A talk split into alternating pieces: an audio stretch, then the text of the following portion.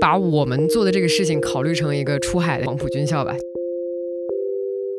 中国制造倍儿好，极其代表了我国制造业的精髓。你能想到这个产品是啥吧？对，我想就是什么打火机啊就是我们按 industry， 按不同的大家的各有所长嘛，然后给大家排序，然后就会发现哇，女装一堆，完了之后假发哇一堆，然后这个鞋履哇一堆，然后这个箱包哇，然后最后就是别人在买我东西的时候，他们知道了我是谁以后，大家就会直接搜我，而不是去这个别的这个网站。这个时候我的品牌像就有了。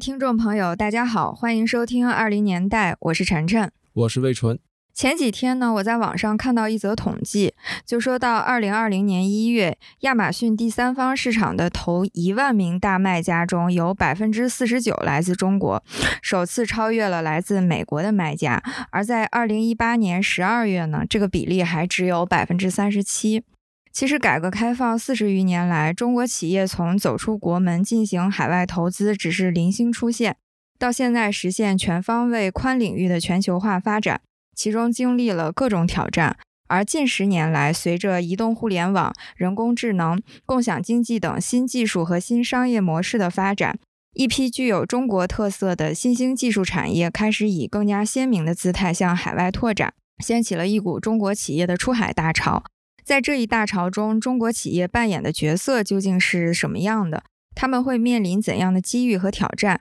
又会给中国自身的商业和经济活动注入哪些新的元素？这期20年代呢，我们就想来聊聊中国企业的出海故事。我们请到的嘉宾是某外资科技企业的潘潘。潘潘和大家打个招呼吧。大家好，我是潘潘。欢迎潘潘。潘潘也是另外一档播客节目《世界青年在中国》的主播，我们的友台，有台，后期我们应该还会有非常多的联动。好，其实我还是对潘潘的这个工作有一点陌生的，那我们想先请潘潘对自己的工作做一个简单的介绍吧。好的，这个有台以后还靠大家拉扯。那我呢是在一个头部的互联网营销外企。这个名字听起来是很概念性，那具体做点什么？中国出海，那不如我们就先讲一下这个什么是出海，以及大家为什么要出海。早在麦哲伦时代，对吧？就是出海，它就是一个就是用船把这个货物运到了海外，然后去卖的这样的一个东西。然而现在呢，出海仍然是这样的一个意思，只是说船不用了，我们用互联网来卖。所以说现在就是中国有大批量的这样的一些卖家，就像刚刚你所描述的，对吧？49%的卖家啊，这些人呢都是在海外寻求各种各样的商机。我呢是在这个期间呢，我帮助大家。然后因为出海这个东西毕竟靠互联网，那这个互联网这个东西呢，它上面毕竟有很多的平台是能够协助这个贸易去完成的。那么我们呢就是去促使让大家去学会这个东西，然后知道怎么样用。那么你可以把我们做的这个事情考虑成一个出海的黄埔军校吧，就这样，就是什么样的人入学。可能我们有单独的一个 team 来去做，然后什么样的人，这个小升初、初升高、高升大学，那我呢可能做的这个事情相当于高中的这个事情，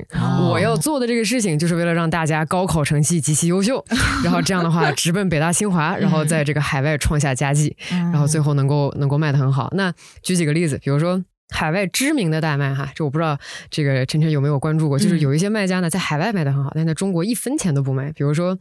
最能提得出来名字有一个公司叫 Shein， 我不知道你听过没有？完全不知道。对，这个就跟 Zara 应该是一个级别的，甚至在海外甚至取代了 Zara 的这个地位。对，那么这就好比说就沃尔玛，对吧？沃尔玛是一实体经济，但是呢Amazon 很快超越它了，那 Zara 呢就是这个实体的这个东西，结果被我们的Shein结果竟然马上要超越了。所以说就是出海呢其实就是干这样的一些事情，然后呢中国有非常非常多的出海的选手。对，我不知道这个有没有有点跑偏，但是希望回答了你的这个问题。对对，你刚刚那个说法还挺形象的，就是其实你是相当于一个老师或者是帮助学生的这么一个角色，对对吧？ 对， 对， 对， 嗯，那你刚刚其实也已经简单提到了出海的这个内容，或者说我们怎么理解出海，那我想能不能再更加细致的给听众朋友们解释一下，比如说我们以前会说有出口，那它这个出海跟出口它有没有什么区别呢？是，就是我第一次看到这个问题的时候，我当时反应是，哎，这个问得非常好啊，我也没有仔细考虑过这个事儿。但是我后来去查了一下，那出海这个中国人对海的这个概念，其实我一直感觉有理。你看90年的时候，有人说下海，然后现在又有出海，是的。那海我能不能把它理解成我要去做生意了？出口你可以把它理解成一个 B2B 的一个大宗商品的这样的一个国与国之间的这样的一个买卖。出海呢不太一样，出海大概率是 2C 的，而且是没有说我要把这个生意去联系到一个某公司或者是某国家，而是说我想把这个东西展示给海外的一个个人来去看，然后以个人的这个形式来去结算，然后来去买单。所以说这么一比的话，确实是一片汪洋大海当中寻找那么一个人去买他的东西。所以说出海和出口大概有这样的一个区别。那出海可能更多的是 2C， 出口的话就是个 2B， 而且它体量并不是特别一样的。因为我确实对这个领域非常不了解，所以可能还要问一些小白的问题，来抓住你这个机会。就是出海这个词，它有没有比如说相对应的外国的说法，英文的啊？这个叫做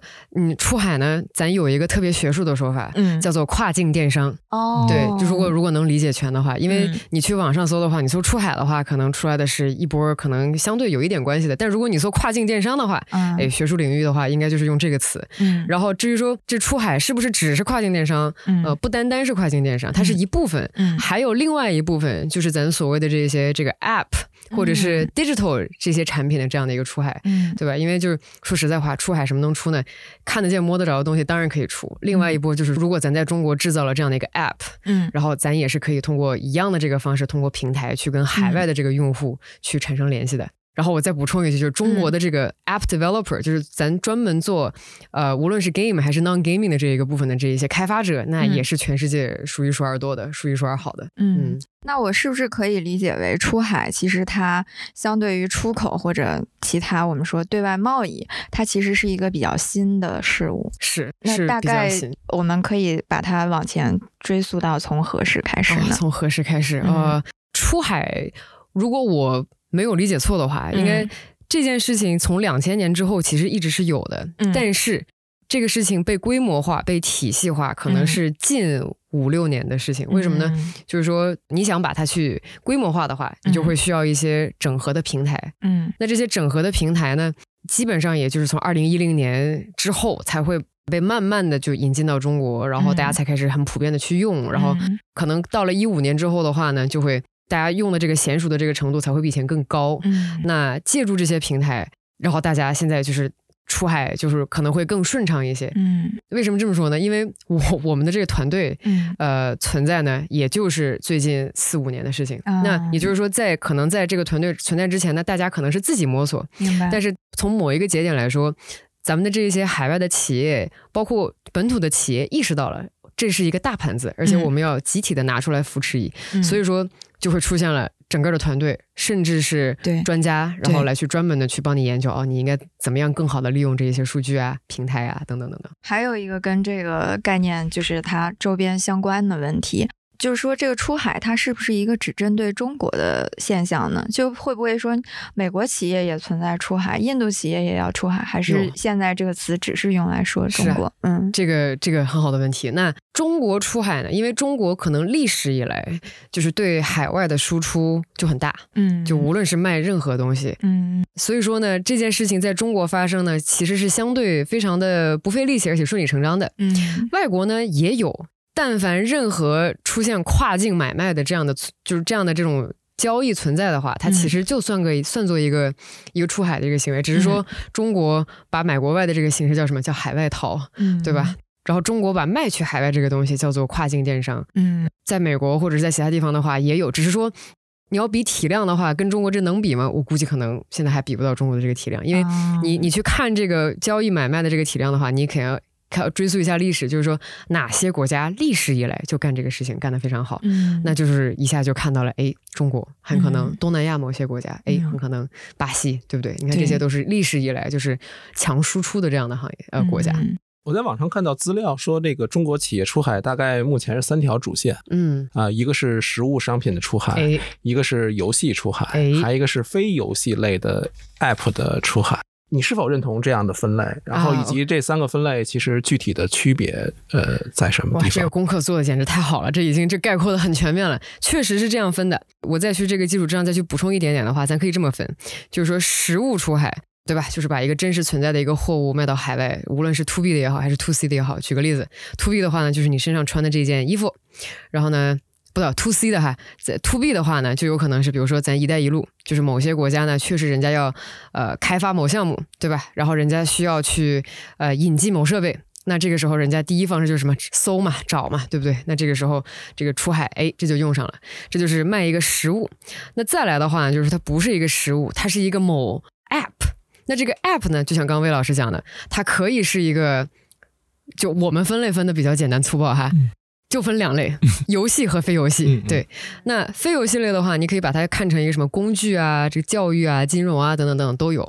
我举个例子，就比如说这个很多人呢喜欢Netflix， 中国的一个用户可以再直接下一个 Netflix， 那么这个中国用户其实对 Netflix 来说就是一个海外的一个用户。那同理，我们的 B 站，比如说如果在这个我能提品牌名字吧，好，对，我品牌没有给我们任何赞助。对，再比如说我们的 B 站，对，那如果他想出海的话，那他就会在海外进行投放，那他获得了一个海外的用户的话，那就能帮他增加海外的这个附加价值。对，然后再来游戏的话呢，那就更多了。那全中国数1数2的游戏公司，那全世界范围内数1数2的游戏公司，可能都是带有中国基因和中国血液的，好吗？比如说这个咱最有名的几个 FunPlus， 就比如说莉莉丝，对吧？这些都是一些咱我国知名出口米哈游、原神，对不对？你看，这都是就玩过、体验过。对，国外的市场也是吃鸡有海外版本，是的。你看这耳熟能详，所以说现在游戏确实是一块宝地。然后呢，也是作为一个非常强有力的一个。出海的这样的一个产品，然后但这个事情呢，确实它也是事出有因，因为什么呢？中国我不知道昨天你有没有看到一个中国的一个新政策出台，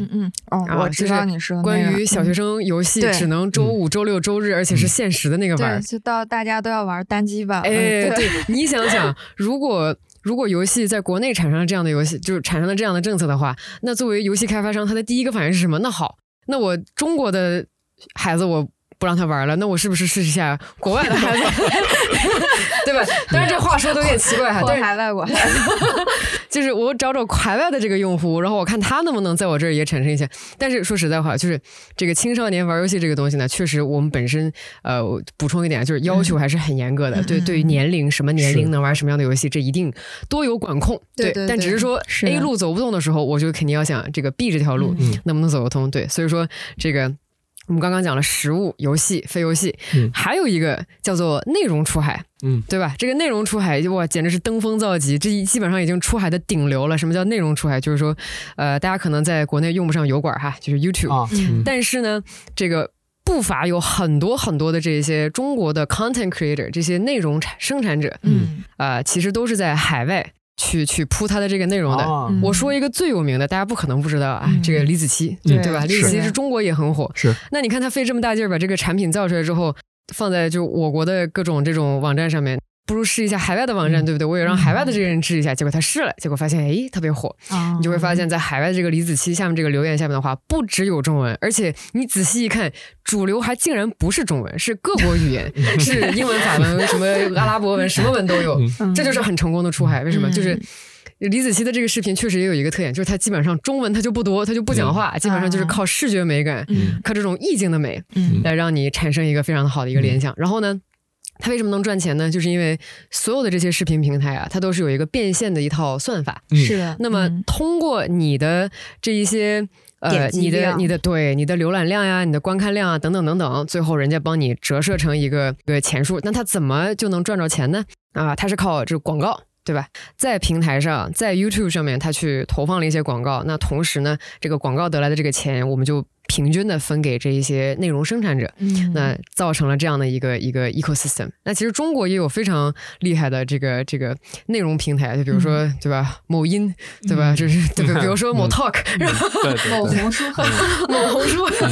对，大家的这一些做法其实可能多多少少也是跟着这个 YouTube 然后再接着往下去摸索。那么最厉害的，我不得不说啊，我还是很佩服这些内容生产者的，因为内容生产者对这个语言的要求啊，对于这个价值观的要求啊等等都是非常高的。对，咱就刚理了一下，对吧，你看框架当中金字塔三层，这个卖货，这个卖一个 app， 然后再来就是卖一个内容。对对，所以作为这个出海教员的你导员因为探导可以，因为是要因材施教嘛，是所以这样几条不同的主线，你面对他们的时候，是不是把他们从高中送大学的这个教育方法，是不是也是不一样的？是的，哎呀，这个就确实讲到了一些我的一个，就是我工作的主要职责必须就是因材施教，这个没错了。但是其中你也知道，就是当你碰到熊孩子的那种心情就是你也是，因为你会很纠结，因为有的时候你真的是会想到，就是哇，你的天赋又好又努力，但是你却成绩不佳，就是不上道，就是不上道对，这个时候你就会非常的急切想说帮他解决这个问题。那怎么理解算不算上道呢？就是首先我们先讲一些比较广谱型的吧，就是说如果是卖一个货或者是卖一个 app 的话，那什么样的学生算一个好的学生？首先的话呢，就是说你一定要有一个好的产品。这个好的产品是不是可以理解为是质量呢？还是说它有一定的区别度？哎，你这个哇，这个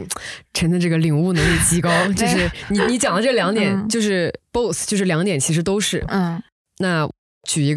们举一个比较简单的一个例子吧，对吧？你喜不喜欢戴森吸尘器？你觉得吸尘器当中，如果让你买一个性价比极高的吸尘器的话，你会买哪一个？你是不是会买这个？这就叫一个产品力。一个好的产品是它不太需要去特意的打广告，那一个好的产品一定是基本上可以口口相传，对吧？但是造出来这么一个好的产品，它要付出的科研的代价以及 R&D 的成本是极高的，就不是说三五天我就可以造出来一个 Dyson。 Dyson 的这一些背后的设计团队全部都是搞 Aerospace Engineering， 专门做空气就是这种引擎的，对不对？然后最后他们去做了这样的一个吸尘器。那么问题来了，在中国历史以来，就我们都知道中国最大的标签叫什么 Made in China， 就是如果让你去提一个，你的脑海当中提一个，我觉得这东西中国制造倍儿好，极其代表了我国制造业的精髓，你能想到这个产品是啥吗？对，我想就是什么打火机啊如此朴实无华的产品可以，就是说之所以想不到，就是如果我把这个提问到如果德国生产什么，你是不是很容易能想得出来？精工制造，比如说某厨电，对吧？就这些都有。这就是现在我们需要解决一个问题，我们已经慢慢的在从 Made in China 慢慢移动到这种叫做 Created in China 的这样的一个东西。就比如说我举个例子，啥叫一个优秀的产品？比如说某微手机，对吧？某米，对吧？然后这些呢，就是说它确实是一个用户肯定的，卖到任何一个国家都有一定竞争力的这样的一个产品。你要说它带不带什么我国的这个特色呢？这个可能就是这个科技力量可能比较充分吧，别的我还真的想不出来啥。但是我国的生产业、制造业是极其发达、极其富强的。我们能生产出来的东西，其实不只是手机啊、电器啊，其实还有很多很多别的这个东西。那好了，现在的话呢，很多的这些企业家其实就是在去慢慢的去用自己的这个脑力去想，到底哪一些。就是什么样的东西能够有一样的这个价值，且就产品又好，能自我宣传，同时呢我还要给他讲一个很好的一个故事，让他在国外能够得到一个故事上的或者价值观上的一个认可，然后能让他卖得更好。对，然后但是这个东西呢，就是现在还在怎么说呢，就是一个上台阶的这样的一个过程，它没有那么容易去打破，因为就想想我国可能一直以来制造业的强项还是什么服装制造业或者是纺织业， 对吧？就是这就是为什么可能Shein就是起了一个非常大的一个作用，因为它就是把中国做得好的这个事情做成了一个极致。就是我不但衣服做得好，我呢这个supplier 这个供应的能力还强，我。昨天在米兰时尚周出了一个什么一个新品，哇！我5天之后我就可以出一个特别好看，而且特别让大家负担得起的这样的一个产品，而且非常好。那Shein把这一步走出去了，那现在还有别的很多很多的店家都希望成为下一个像他这种重量级别而且像他这种品牌量的一个中国的一个 vendor。 那对我也很拭目以待这个事情，但是现在呢就是我得先拉扯着我这一些高中生，然后让高中生这个成功出现，然后他们可能才会成为像这样的卖家。所以可以理解就是其实这个实物商品的出海从原来的一个 Made in China 其实就是价格竞争了，但是现在转变为一种比如说供应链啊，或者是品牌运营能力的，就是一个 Created in China 的一个变化，是不是这样？是是是，这很好的问题，有一个这样的一个转变。那么在很久以前呢 Made in China 的这个卖法呢，无非就是甚至很多老板啊，他最喜欢的玩转的这个方法是说我不一定是一个供应商，就是我不需要有制造能力，我只要拿货我卖就可以了。他作为中间商，没错，对。那我作为一个中间商呢，我只要把我所有的这些平台，无论是 Amazon 还是别的所有的这些平台，我铺满它，而且我中间我的所有的营销做得很好，我就可以卖。但是后来呢，就发现，慢慢的，在若干年的这个计划当中呢，这个中间商的这个角色其实就在慢慢的淡化，甚至呢，中间商的这个角色就会慢慢的分解掉了。然后取之而来的是一个什么东西呢？就是现在很多的生产商，包括工厂在内，他们明白了这个思路。于是乎呢，他们就开始去自己主动去做这个事情了，要自己上阵。独立站，对，独立站就是这么出来的。对，这独立站也是我们行业的一个关键字哈，就是这个独立站是什么意思？独立站就是亲自下场。对，就是说，你看，你如果在 Amazon 或者是任何其他的平台上卖的话，你都是借助于别人的平台。但是呢，你自己有没有站，这是能不能踏上这条路的第一步。就是说，如果你只是在平台上卖的话，你顶多叫一个卖货的。你还不是个品牌，对吧？但是如果你想慢慢的成为有自己的调性，并且同时就是又能有品牌效应，同时又能卖好的话，那这个时候很有可能你就会需要一个独立站。其实就是一个自己的网站是吗？对，就是一个自己，就是自己店的门面，相当于。其实扯远一点，就有点像咱们图书业，因为我们现在图书业，中国的图书业就所谓的萎靡，很大部分原因是因为我们的销售的渠道是被某东对，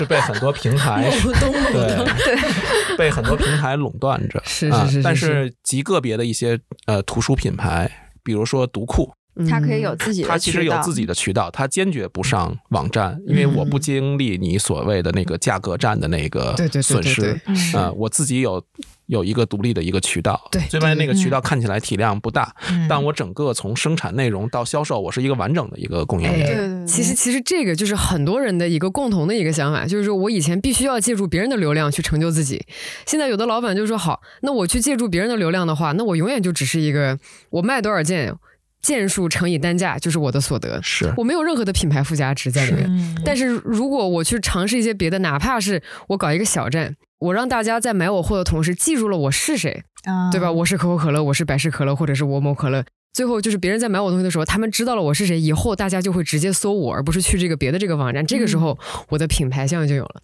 为什么这些老板这么在乎这个事情呢？其实有一个另外的一个原因，就是说很多中国这些卖货的这些老板呢，人家不是想卖一辈子货的，人家是希望自己在卖货的这个同时，慢慢的能够把商业养大，把公司养大，说不定我还能以后去 IPO 一个。那么当你再去跟投资人或者是跟很多人去聊的时候，你如果跟人家说好，我一年在 Amazon 上卖2万件，和我有一个我一年在我的网站上面可以卖5000件。但是呢，我的品牌效应非常高，那很有可能这个融资的老板很喜欢把钱给有品牌的那个，而不是只是给那个 Amazon 卖货的那个。For obvious reasons 对，所以说现在呢，确实有不少人去愿意去做自己的这个独立站，哪怕是小而精，没有毛病。小而精，我把这个做的足够精、足够好的话啊，没有问题。现在做平台式的话呢，会很有难度，会很辛苦。是对，所以说就是现在你是能看得到大家有这样的一个转型，有一个意识的这样的一个改变。那你不禁要问了，那这些老板都是谁呢？对不对？那为什么他们都开始做这样的事情呢？说实在话。新一批的做这样事情的老板呢，他可能相对来说就会比较年轻一点，他思路非常的开放一点，他很可能是一个，比如说30到40岁之间，或者到45岁之间的这样一个，可能有一些海外经验，然后同时对海外消费者的，就是他稍微知道了一些海外消费者的这种这种运用的一些就是喜好呀，和他的购买渠道呀，甚至他有可能还在就是国外的外资的一些大厂，就是摸爬滚打过这些系统是怎么样子的。那么带着丰富的经验，然后在国内去做一个足够好的一个产品。我再举几个例子，这个我不知道你们有没有听一个播客哈，我经常听这个播客。那播客的名字呢，其实有俩，一个叫做 GGV 的，一个叫做创业内幕，然后另外一个叫做泡腾 VC， 对，我都是他们两个的忠粉。那这些品牌当中其实有不少就是符合刚才我们那个标准的，以产品力为主，追求小而精，但是我希望把我的产品做到最好，并且能跟国外的这些消费者相见。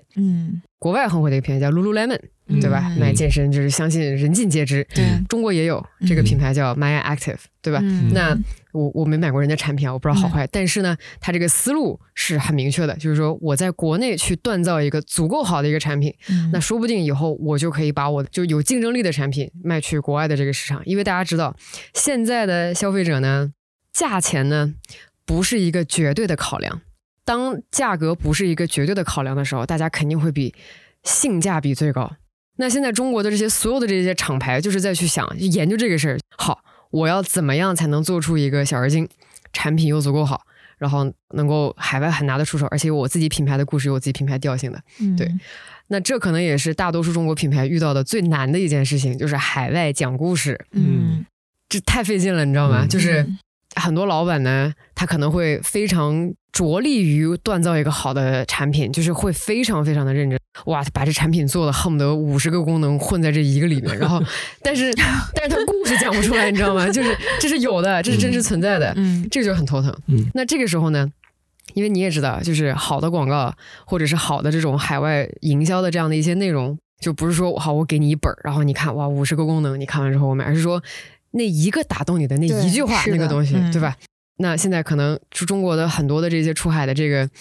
厂牌呢，他不太知道怎么样去更好的去对海外的用户去表述。第一，你不知道那客户是谁，然后好，我现在知道你是谁了，但是我怎么样用你喜欢的语言去表达给你听，产生我和你之间的这种拉近感，就这个很难，这个其实真没有那么容易。我举一个例子，这个大码女装，对吧？这个例子我特别喜欢用，就是什么大码女装是一个很容易犯 PC 错误的一个品类，就是说中国呢特别喜欢大码女装，就对吧？因为就咱制造业什么都能做得出来嘛。但是好了，那大码女装你要卖到国外的话，你怎么打这个广告呢？这个广告语是什么呢？你要说些什么呢？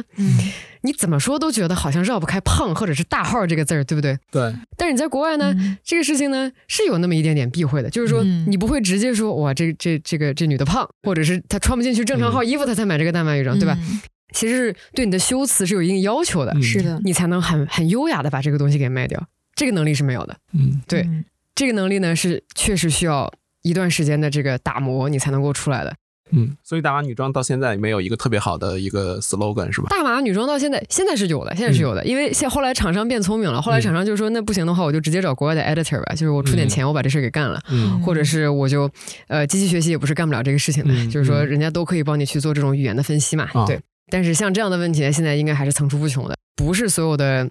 这个厂子它都有自己的一套 editor， 这个真的跟这个企业的这个规模和大小有关系。比如说像Shein这么大一个厂子，它当然就有自己的一个 editor， 它可以随便找各种各样的资源，对吧？但如果是稍中小一点的话，很有可能售前、售中、售后加上文案加上编辑全是老板本人。那这样的厂子是很多的，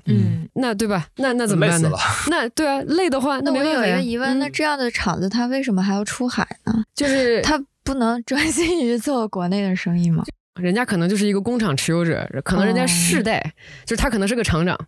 那这个厂长呢，他有一个厂子，他要养活，他一直就做这个东西，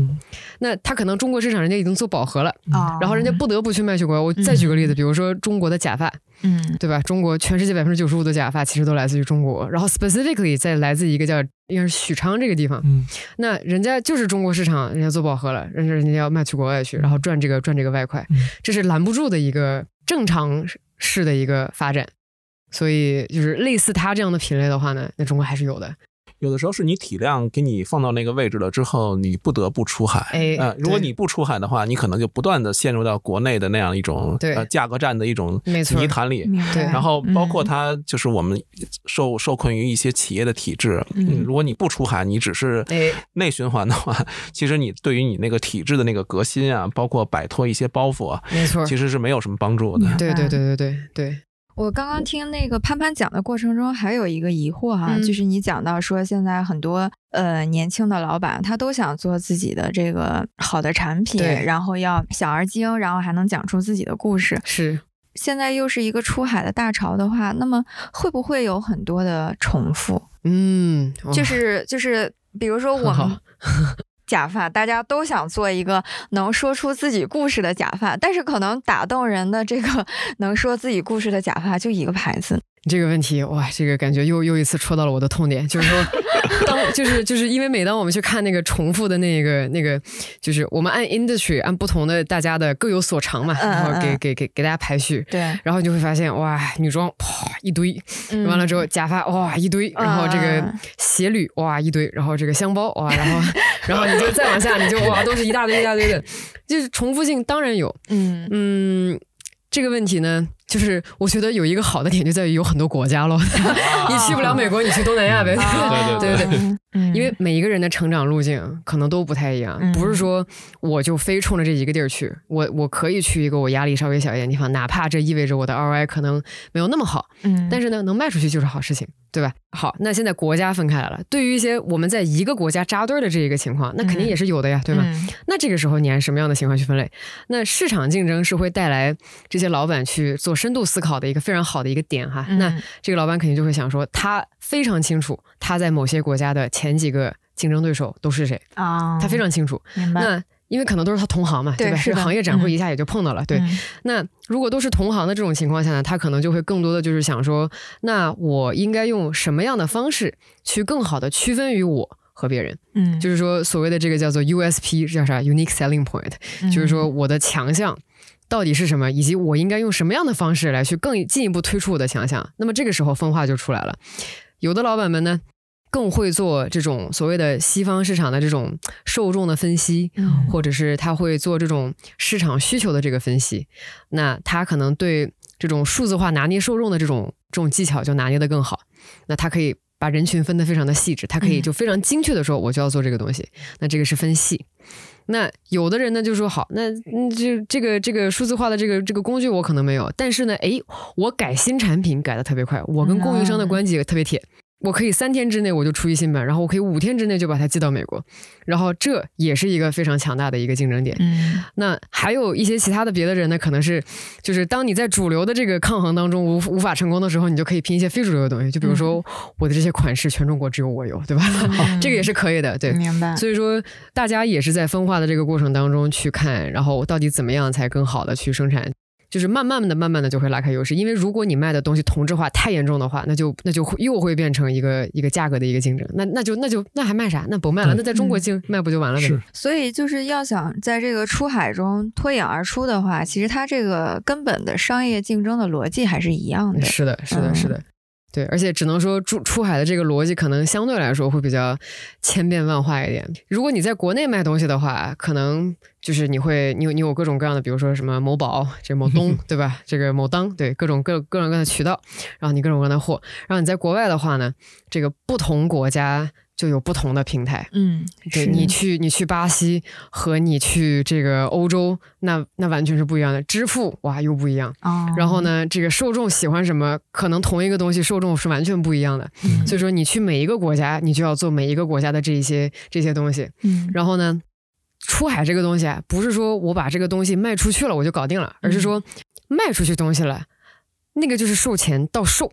还有售后呢，对吗？那就这东西如果卖到了欧洲，好了，那我已经到了欧洲的港口，卸不下去货，没有人去送，然后结果出了问题，对吧？这些全部都得归电商这一家人来管。如果他管不了的话，那这个东西那就会留一个非常不好的一个 review， 那这个以后他就甭做生意了，因为这个是他不可控的。我还是对这个讲故事这个事儿本身比较感兴趣啊，因为刚才咱们聊了这么多，其实无论是你要找出千变万化的特点，对，还是说在地的你要融入到那个在地性当中去，那其实都涉及到一个怎么讲故事的一个问题。其实企业呢本身，尤其这个改革开放以来啊，中国的这些企业无论是对内对外，他都愿意讲故事。不然的话，为什么会有那么多企业，有那么多企业家要出书？对，其实都是讲故事的一部分。但是出海的故事就很不一样，因为出海的故事是讲给国外的人听的，它不是讲给国内的人听的。所以这里头我就想问潘潘，我不知道你们这个行业有没有对中国企业出海的这个叙事或者是讲故事有没有做过几种类型的这样的分类？这东西还没法概括哈，说实在话，因为每一个企业都有自己的这个不同的一些故事，就比如说这个如果是华为和小米的他们的故事，就跟相对来说比较新的这些 emerging 的这些商家的这个故事有可能不太一样。那说一些最近比较熟悉的一些案例吧。对，大家在讲故事的时候，普遍会发现几个非常卡的这个点，就是说我产品会非常好，但是呢，国外的这些买家，他们对产品本身赋予的定义要求越来越高。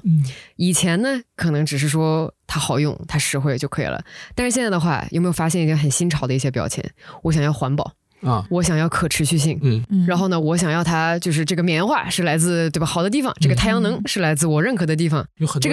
价值观在里头了。对，这个人呢不能是一个 sweatshop， 不能是一个血汗工厂出来的。然后呢，这个就是大家对这个东西越来的越在意，以至于这个故事就越来越难讲。因为你怎么样出才能出一个让大家就是都认可的这样的一个内容呢？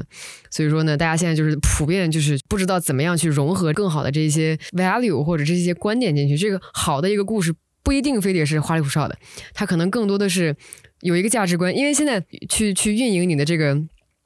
你的一些就是无论是营销方法也好，还是你的这些广告也好了，他们都已经就是以前的话可能会说我要打什么样的广告语，我要让谁来买，现在的话都叫什么叫内容或者是社团的一个运营。就是说它有一个性质是说，我希望把我相信我认可我的这一波人就是给聚拢过来，然后我相信这一波人就会变成我的一个非常高价值的一个经常光顾我的这样的一个老客。然后呢，现在目前来讲的话呢，我讲一讲咱新品牌，咱就说故事讲的还比较好的，就比如说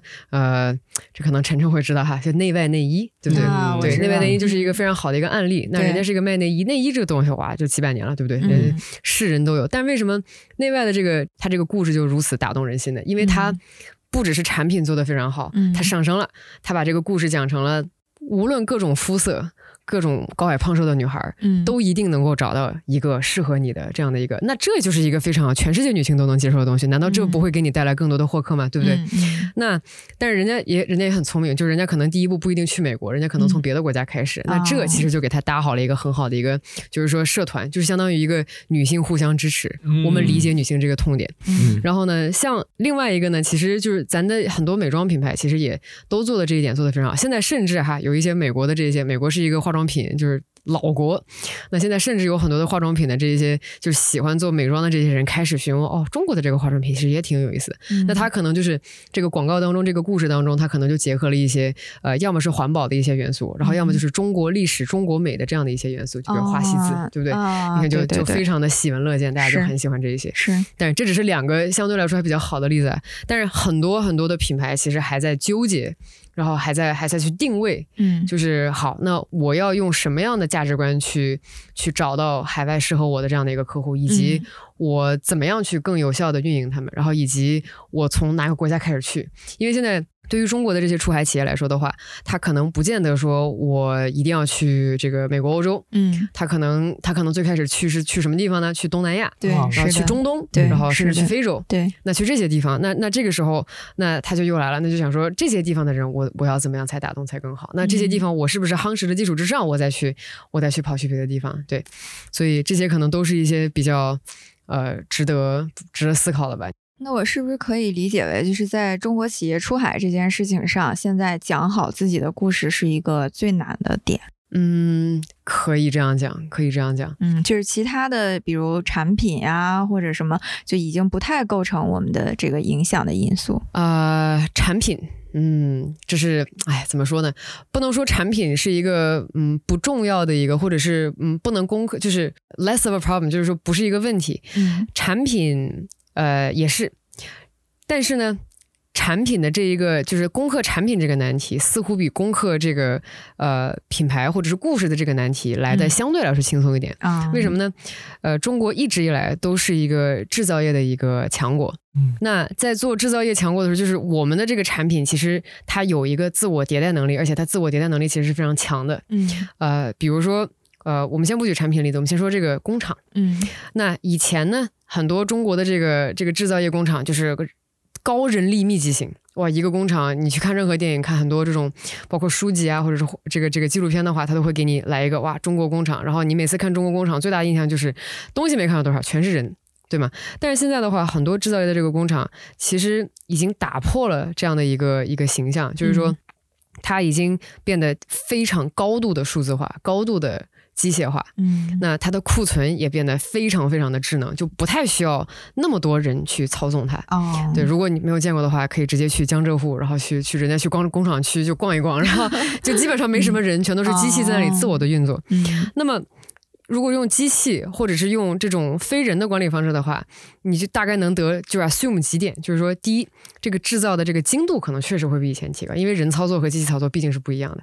然后再来的话呢，就是说在整个运输的这个过程当中，比如说库存运输，它的那个整个的那个空隙其实就非常少，它可以非常的顺畅，就可以去交付，起码到中国码头都是这样子的。所以说从这些角度来讲的话，我们都可以去看，就是说在产品这个方面的话，我们无论是从产品的这个精度呀，还是从产品的这个运输可能的提高，但是产品的这个设计呢，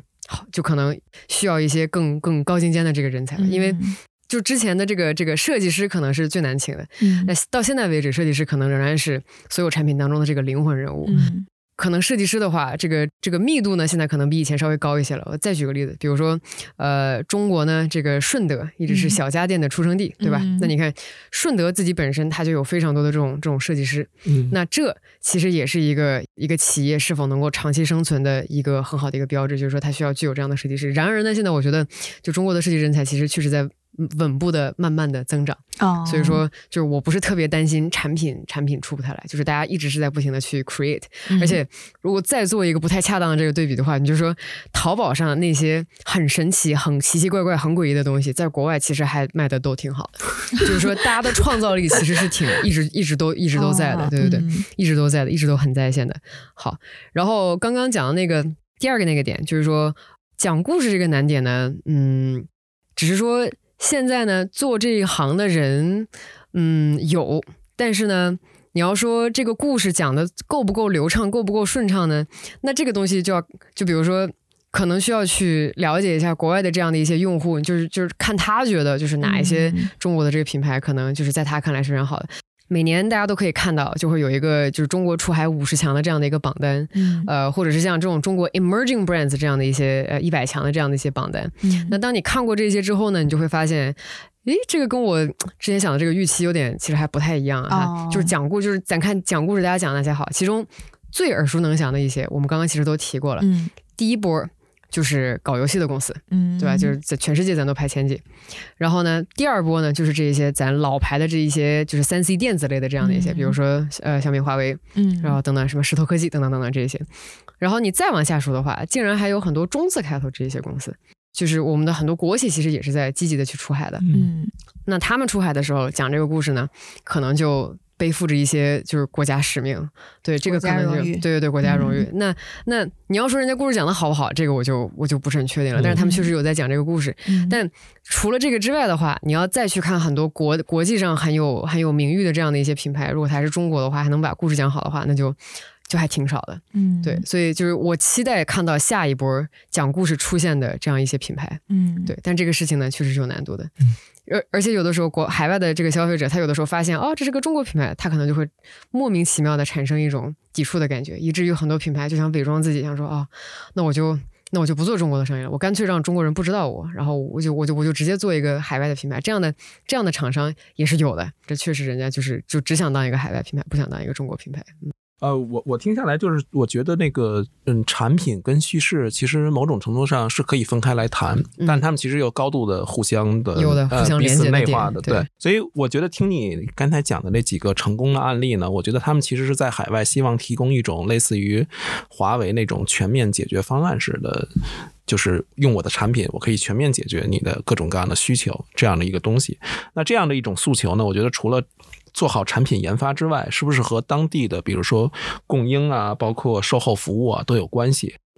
因为我觉得那个出海时代呢，还是跟过去我们想象的在海外办厂啊什么的相比来说，成本其实应该是比较低的。是啊，因为过去在海外办厂，你要牵扯到很多地方的各种政策的事情啊，工会的事情啊，包括你怎么能够跟当地能打成一片，其实那个成本是非常高的。是。但是出海好像在这方面的成本就会比较低，但是低成本其实是要把好钢用在刀刃上。对。我就不知道这种所谓的全面解决方案当中，除了我们自己做好内容讲好故事之外，和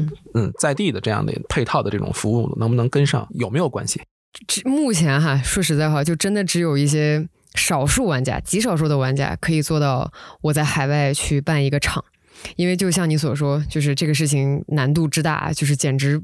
就我恨不得就是这全世界就你自己公司里面还要开一个联合国那种样子，就很难去疏通它。这对于大多数中国的这个厂商来说都是很难去达成或者是做到的。所以说呢，大部分厂商他们最喜闻乐见的一个方式就是说，那我能不能我不要退太多，但是我只退一步，然后我呢可能确实达不成在我那儿去生产，但是我可以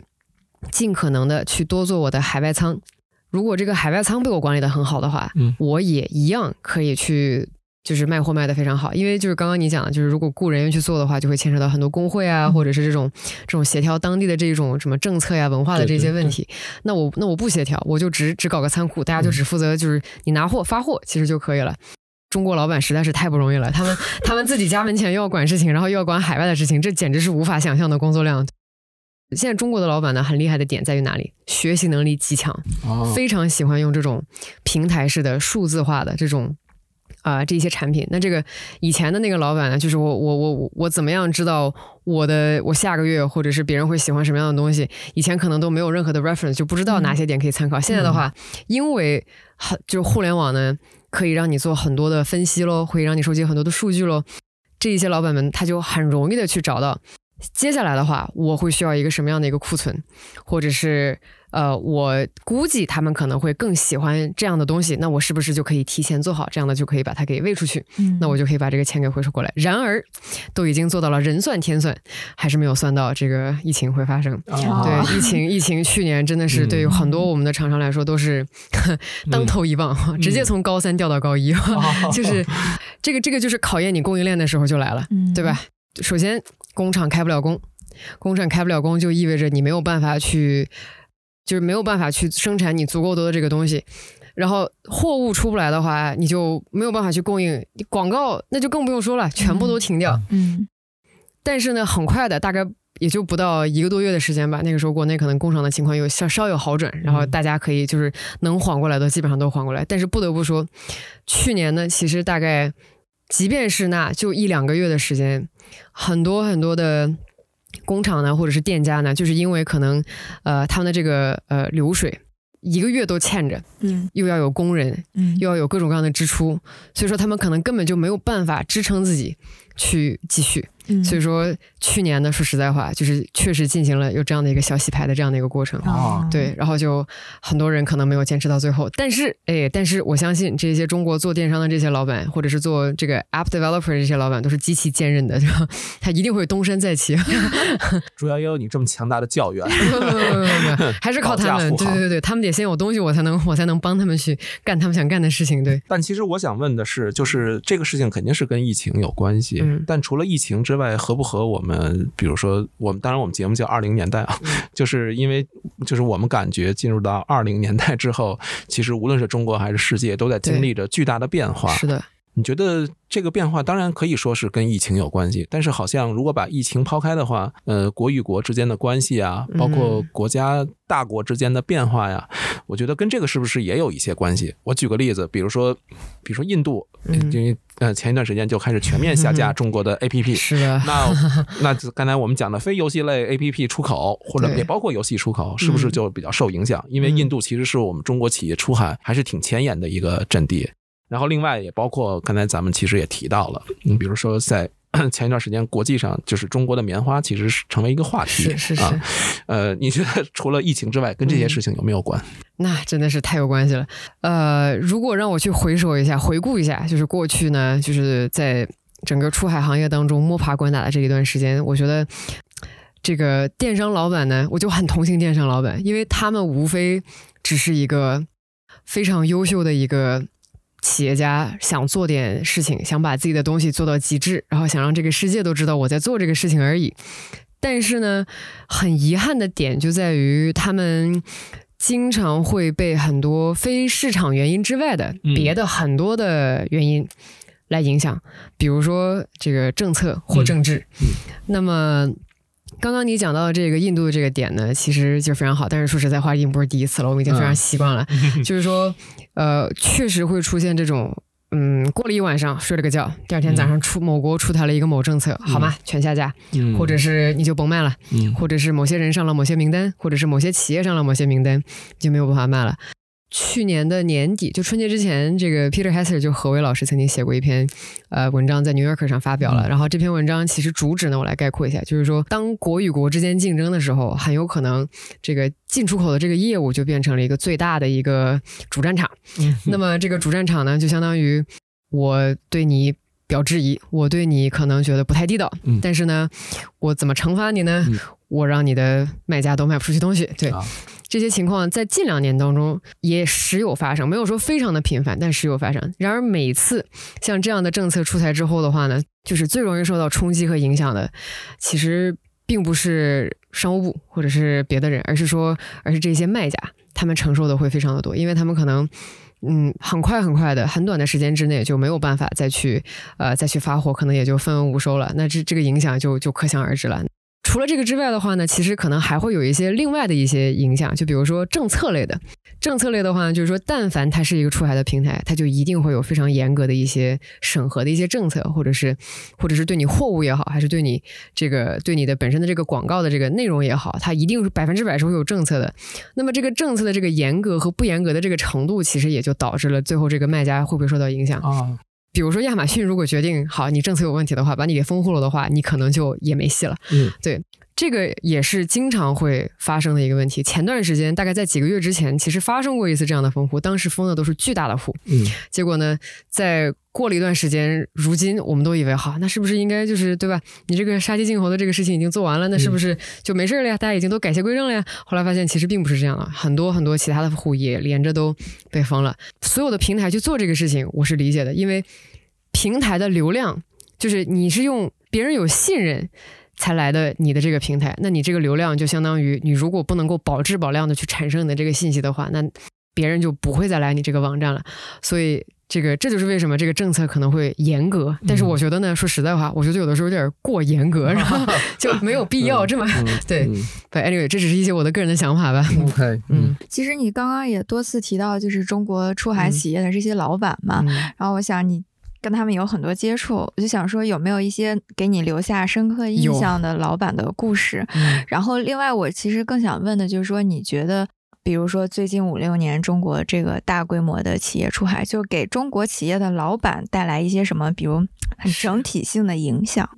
我明白，就或者你看到他们身上有没有发生什么变化？这个太有意思，就是我会经常去，就我很好奇这些老板到底是什么样的人。就是这些老板其实没有那么多是上过任何国外名校 MBA 的，他们可能多数情况下就只是说我在这个村长大，我知道这个地方所有的强项，我想把我的所有的这些资源利用好，于是乎我去当了这个地方的老板。我发现一个很神奇的点，就是我去过若干个这种咱中国本土的这种电商的老板，然后我会跟他们聊一些就是业务相关啊，或者是其他，然后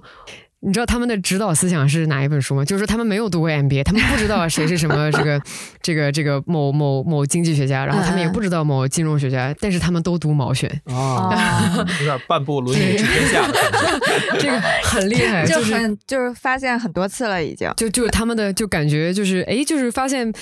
可能人和人之间没有那么多共性，但是有的共性竟然是这个啊！就这个让我觉得，就他们的这个战略思想纲要很有意思。红宝书，对，也是红宝书，对。但是呢，这个可能只是一个，就是可能跟商业关系并不是很大，这可能更多的是教他们在中国怎么样去 navigate 好这套体系。然后还有另外的一些这个老板们呢，就是印象也是比较深。就是如果让我总结的话，我会说这些老板的自学能力有点太强了。我印象最深的就是一个某中原省份有一个老板，他呢现在已经是一个上市公司的董事之一了。你猜他大概10年前左右吧？你知道他是干什么的吗？他是一个保安。哦，对，他通过自己的自学能力，然后竟然。就是把团队带得非常的大，而且他就是刚开始可能就是他看的书不是很多，然后后来就发现哇学无止境，就是他看的书越来越多，然后跟你聊的问题就发现你就不懂了，你知道吗？然后他的这种进步速度是就好比说他跟着这个行业同时在成长，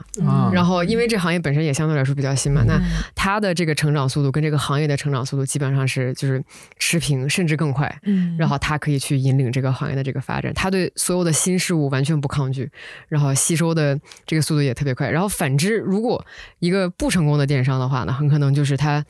要么是他可能比如说工具没有用好，或者是他这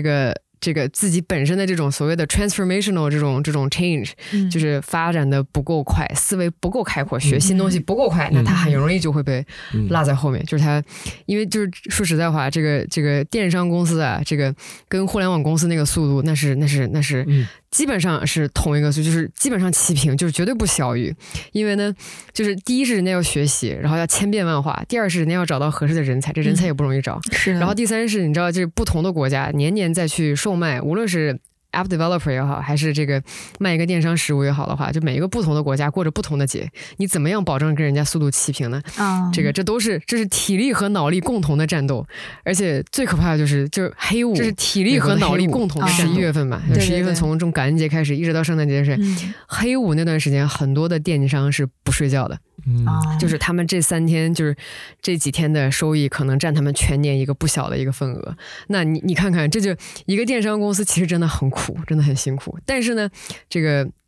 毕竟我们中国人是吃苦耐劳，而且学习能力极强的，所以说这点小困难他们是不会觉得就是影响他们任何，就是会非常的如鱼得水，而且会希望他们可以发展的更好。因为我们最后谈到这个出海当中的人的问题了，对，那晨关心的是老板的问题，那我就关心企业中一个普通员工的问题。是，你觉得对于中国今天的比如说他要求职的人或者说年轻人来说，对于有志于出海的中国企业，他们需要什么样的人才？你觉得什么样的人比较适合进入到中国今天的出海企业里？中国出海人才那真的是太难找了，就是太难找了，真的是非常难找。首先我们要看一下，我们从两个方向看 bottom up 和 top down， 上下都来看一下。那这个东西呢，需求是很大的，因为现在很多这个出海的大厂家呢，咱无论是 Shein 大厂还是其他的中小厂，人家层出不穷，对这个人才的要求，就有人我就要你，对吧？然后再加上这所有的厂商应该都会希望这个人才能够跟企业一起成长，然后最后呢我把你捧上去。但事实不是这样的，人才短缺。你给我讲一下美国就中国的大学的哪一个系可以出这样的人才？就是很少很难能讲出来一个就是绝对的这样的一个就这个系，对，比如说北京对外经贸大学，对吧？对外经贸大学可能各个地方的对外经贸，就是做贸易这个部分呢，可能会稍微沾点边儿，但是呢，真正在一个出海的一个公司当中，需要你要掌握不同国家的一些区分，你要数字统计你要好，因为你平时看这些系统全都是看数，对吗？然后呢，你还得这个会跟人打交道，然后呢，你可能还得具备一些修改素材的这个能力，乱七八糟，就是最后可能会4个人的活，最后要1个人干，那这个人到底哪儿毕业比较好呢？然后可能呢，对吧？你可能还得投放美国市场，或者是看欧洲市场。好了，你晚上还不能睡觉，对吧？你说哪一个学有所成的莘莘学子会愿意说啊，我已经给你干这么多了，我一个月拿8000块钱工资，我还不能睡觉？这是不是有点，对吧？所以说这就是为什么这个企业难的这个点，可能就是可能就在这儿，就是说对人才非常有需求、嗯、但是呢这个人才是一个非常复合型的人才，而不是说单一的学科的一个人才、嗯、现在呢这些电商的这个老板最喜欢干什么事情呢，到这种有对外经贸大学或者是有外国语大学的地方去扎根儿、嗯、他说人家每一次开始校园宣讲会的时候，好，这西语的跟我走、嗯、然后阿拉伯语的来跟我一起，就是他已经到了这种抢人的这个程度、哦、就是说非常非常希望大家能够去加入他、嗯，而且现在呢就是说如果你变成了一个复合型的人才，嗯，就是咱就说0到1的这个过程你已经度过了，你已经不是那个毕业的学生了、嗯、你已经变成1到10的人才、嗯、或者是10到100的人才、嗯、那这个时候你就变成了一个非常抢手的这样的一个人才，所有的人都想要这样的复合型人才、哦、就是说然后这个1到10的人才可能就是业务做得非常明白，他又懂数学又懂统计又懂语言、嗯、还能理解每一个市场细微的这个文化差异、嗯、那再往下讲100型选手是什么样，就是在这个基础之上还有领导能力的人才，我的天、啊、不得了、哦嗯，比如说拉美市场负责人，对吧？拉美市场语言有了，那别的这一些细微的这一些都有了，然后这个时候可能还会有一些自己的一些 culture 上面的一些 takeaway， 哇，那这就叫10到100型的人才。后面的两种就是越往上这个人就越少，然后比如说1到10型的选手如果走了的话，换个地儿可能对这个地方损失不大，但如果一个100型的选手从这个地方离开了的话，营业额唰唰开始往下掉，你知道吗？哦，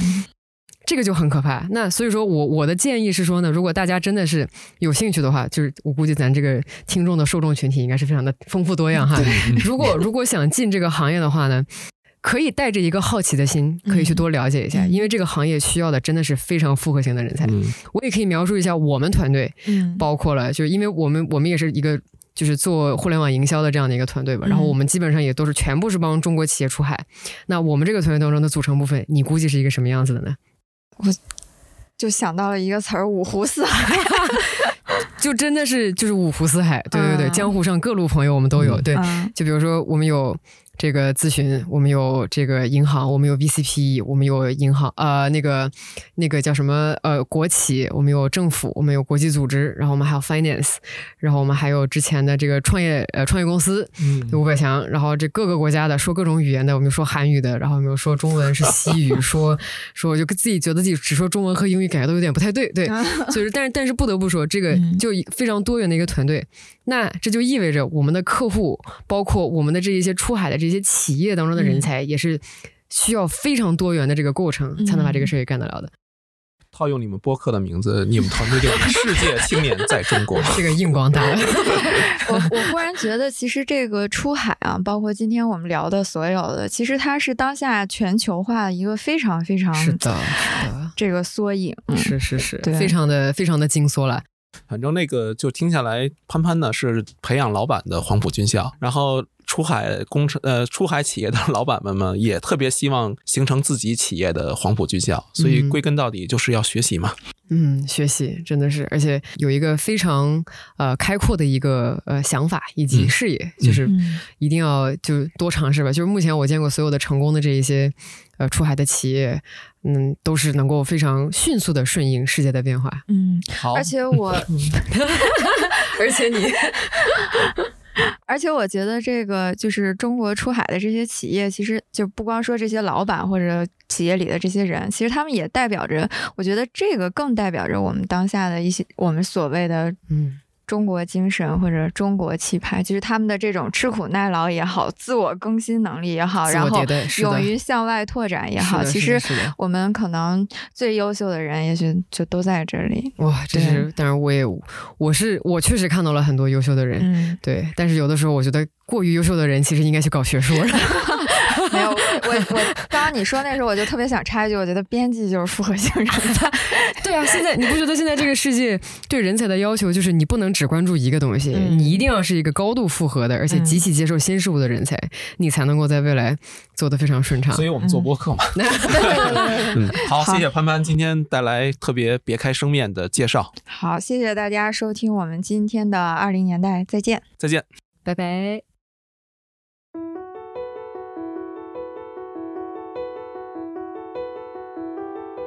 欢迎大家通过苹果播客、小宇宙、网易云音乐收听20年代。如果你喜欢我们的节目，与你身边的朋友一起分享吧。也欢迎你在各大社交平台搜索20年代与我们互动。如果你喜欢写信交流，我们的邮箱是 backto2020s@163.com。下期节目记得收听哦。